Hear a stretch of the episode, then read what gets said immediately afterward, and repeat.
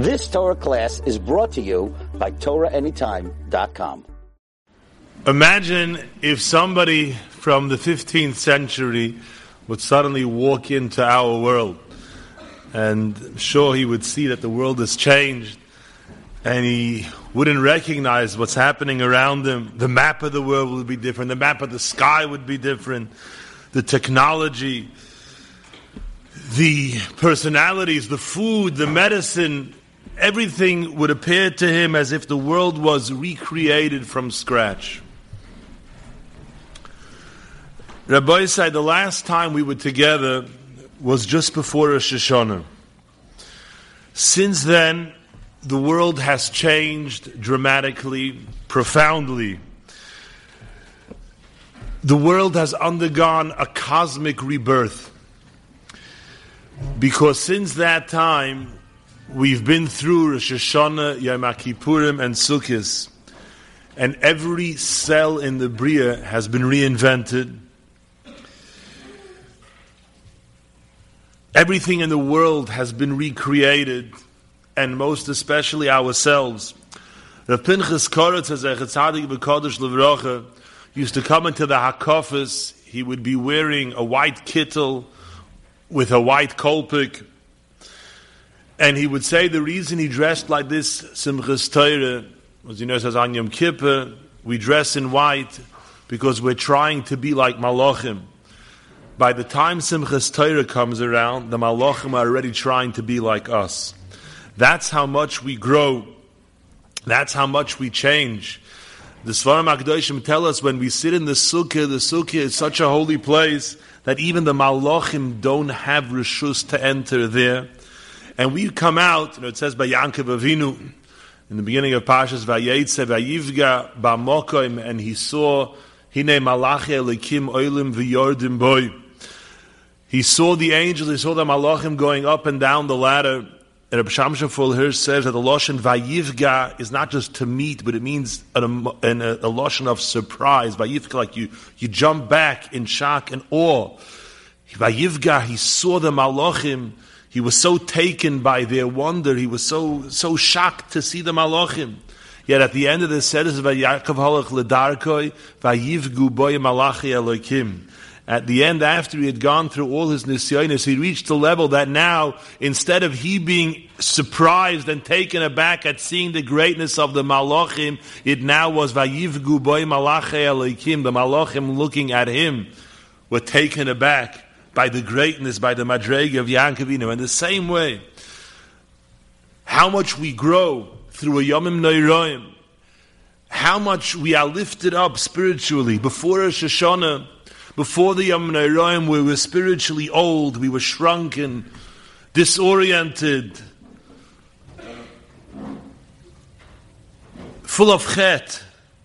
Now we're young and vigorous, energized, rejuvenated. And we might say to ourselves, who, me? I, I, I don't feel that way. I barely remember that it was just Yom Nairoim. Oh, yeah, yeah, it was, right. We were just two weeks ago still holding a little of an esrig in our hands and saying, Ah, Hoishan Olamancho Elokeinu. Maybe some of us feel it was like more, more than a couple of months ago. But even if we don't feel it, in our neshamas, that's actually how it is. The Rishonim tell us our neshamas we cannot recognize them how they look after the Yerach Sonim. We go from Chodesh Tishrei into Chodesh Cheshvan, and just like a newborn baby has everything brand new, but he doesn't know, doesn't understand, is not aware of it. Sometimes we're that way, but we are new. We're not the same people. Our neshamas have been cleansed. Our spiritual Evarim, the pneumius of all our Evarim, the pneumius of our eyes, of our ears, of our mouths, our whole makeup has been redone. So maybe we'll feel that this is a big drop. Here we were, a Yerecha Isonim, a month of strength, a month of power, and we're in Chodesh Mar Cheshvan, the month with this Noyam and Toivim, where it appears as if there's no light. Yet the truth is that now we are ready for the tachlis. The point of the entire Yomim Neiroim is a pasuk. We say it on Shmini Atzeres and the Haftarah, we learn the Haftarah of Shlomo HaMelech, and it says, Vayihi ba yoim hashmini, Shilach es ha'om, vayivorchu es HaMelech, vayelchu lo holeim smeichim v'toivei leiv, al kol ha'toiva asher oso Hashem. There's a pasuk in Yecheskel, v'hachayos rotzoi v'shoiv, kimare habozok, talks about the malachim, the chayos, they are rotzoi v'shoiv. means they go toward v'shoiv and they go back. And the Baal HaTanya is masber. The malachim in Shemayim, their existence goes through stages. First, they're rotzoi, they go towards Hashem and they absorb all of the energy, all of the shefa, all of the chiyas. Then v'shoiv, they go back and they accomplish what they have to. They go back again to the Rebbeinu to get more shefa. Go back, accomplish what they have to. And they're constantly touching and jumping back, touching and jumping back. And that is the seder of the entire bria. We are the same. We're always rotzoi for shoiv. We go towards Hashem. We daven Shemana Esra. We become close to the Rebbeinu. Afterwards, we go back into this world and we take some of what we've gained and we have to apply it to life. That whole period of the Yomim Noiroim, that extraordinary high point of the year is Rotze. We're close to Hashem. We're sitting with Tzil Menusa. We're dancing with HaKadosh Baruch Hu. We're singing. We're full of Shevach V'oidah by Simchas Beis Sheva. What is that? What is the purpose of all that? The purpose of that is now, is after Chodesh Tishrei, V'shoiv. We've taken so much, we filled ourselves up, and that's what Shlomo HaMelech, that's what it says in the Pasuk, after Yom Tov, Vayiba Yom Hashmini, Shilach Esoam, Vayivarchu Es HaMelech, Vayelchu Lo Holeim, Smeichim V'toivei Leiv, Al Kol HaToiv Asher Osa Hashem. Hashem did great things to us, for what? Just that we should have a great experience? No, so that we should prepare ourselves for the long winter that's ahead, to take Vashoiv, to understand that the Seder and the purpose of life is Lases Loidira Betachtoinim, to take that Kedusha and bring it into the everyday life, and to bring it into the normal give and take of what appears to us to be simple weekday, what appears to us to be long winter nights which the Balei Musa called the Heilige Winternacht, the holy long winter nights, the nights where we can grow,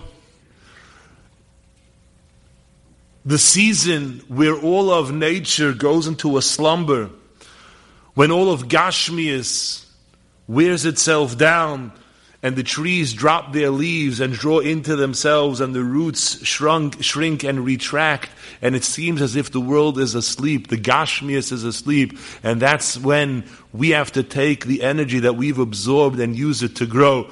There was a great tzaddik in Yerushalayim, he was known to be the biggest maspid in Yerushalayim, Alexander Moshe Lapidus, and he used to say, his version of Olam Habo, what he's dreaming of, what Gan is going to be, he's going to have a stender with a Gemara and Bava Kama, and a tea and a pack of cigarettes, and he'll be sitting by the window, and outside there's going to be a furious winter storm, and he'll be able to sit and learn by that window for all eternity. That was his picture of Olam Habo. So, we are at the beginning of a time of great opportunity. Hashem has invested tremendous koyach We've been rotzoi, we've been lifted very high,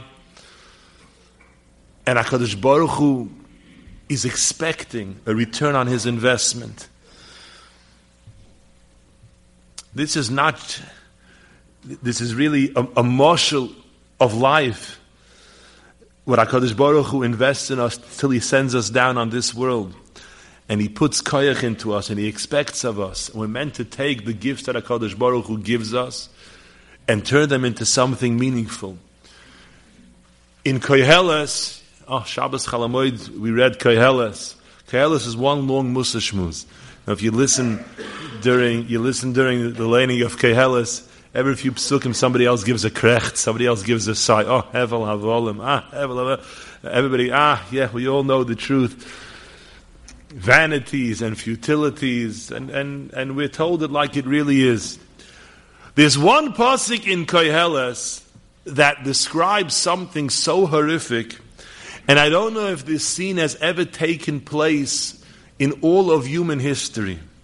Yet there's a pasuk that is, describes a certain reaction that is so unbelievable. If we would think into it, it would boggle our minds. Haksil choivik es yodov ve'oichel es besoroi.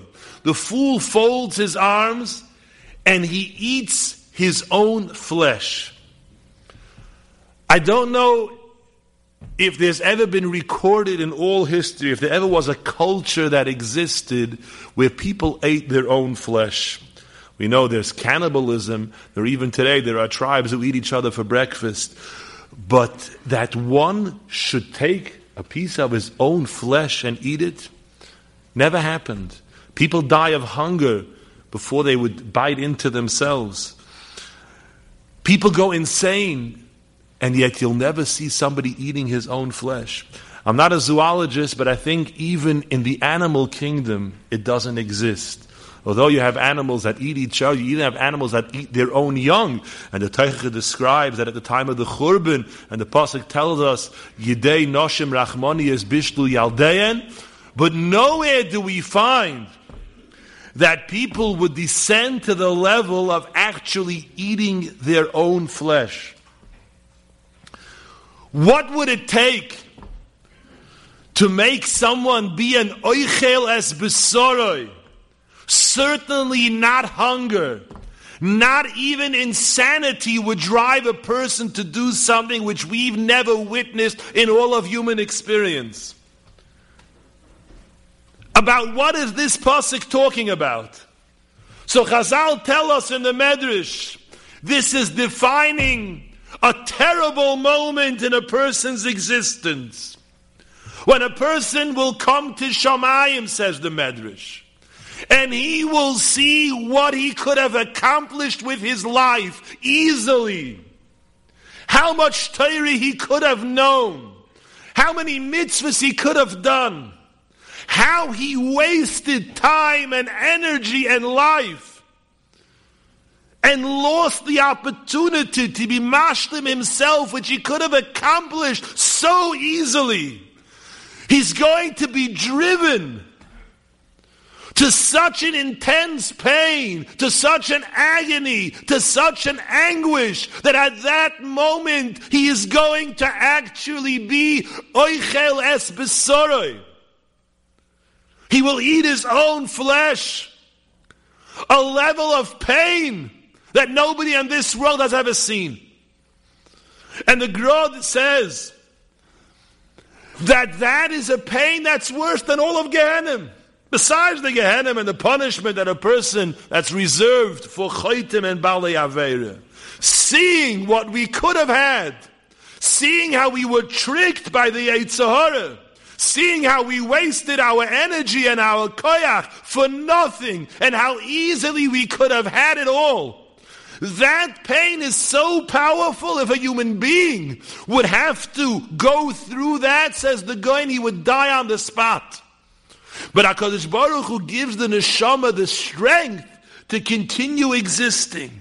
About that moment, it says, Haksil chayvik es yodav, the fool, oichel es besarei.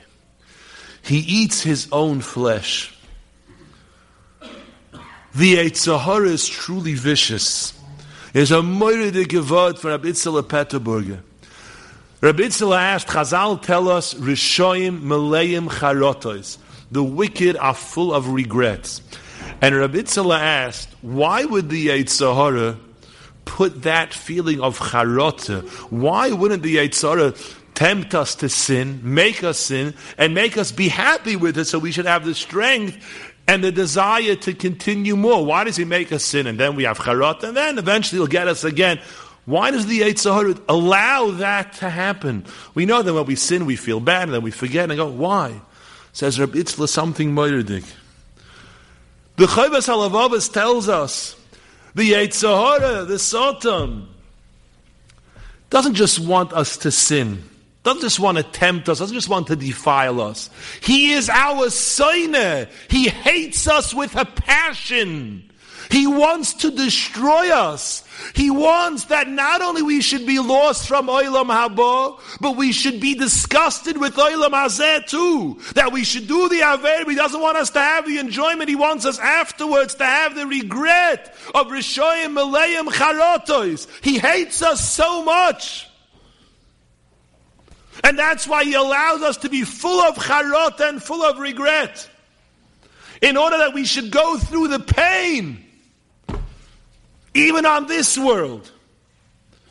And if that's what the Yetzer Hara wants, he certainly is driving us towards the source of that regret. What's the source of all pain in the world? What's the root of it?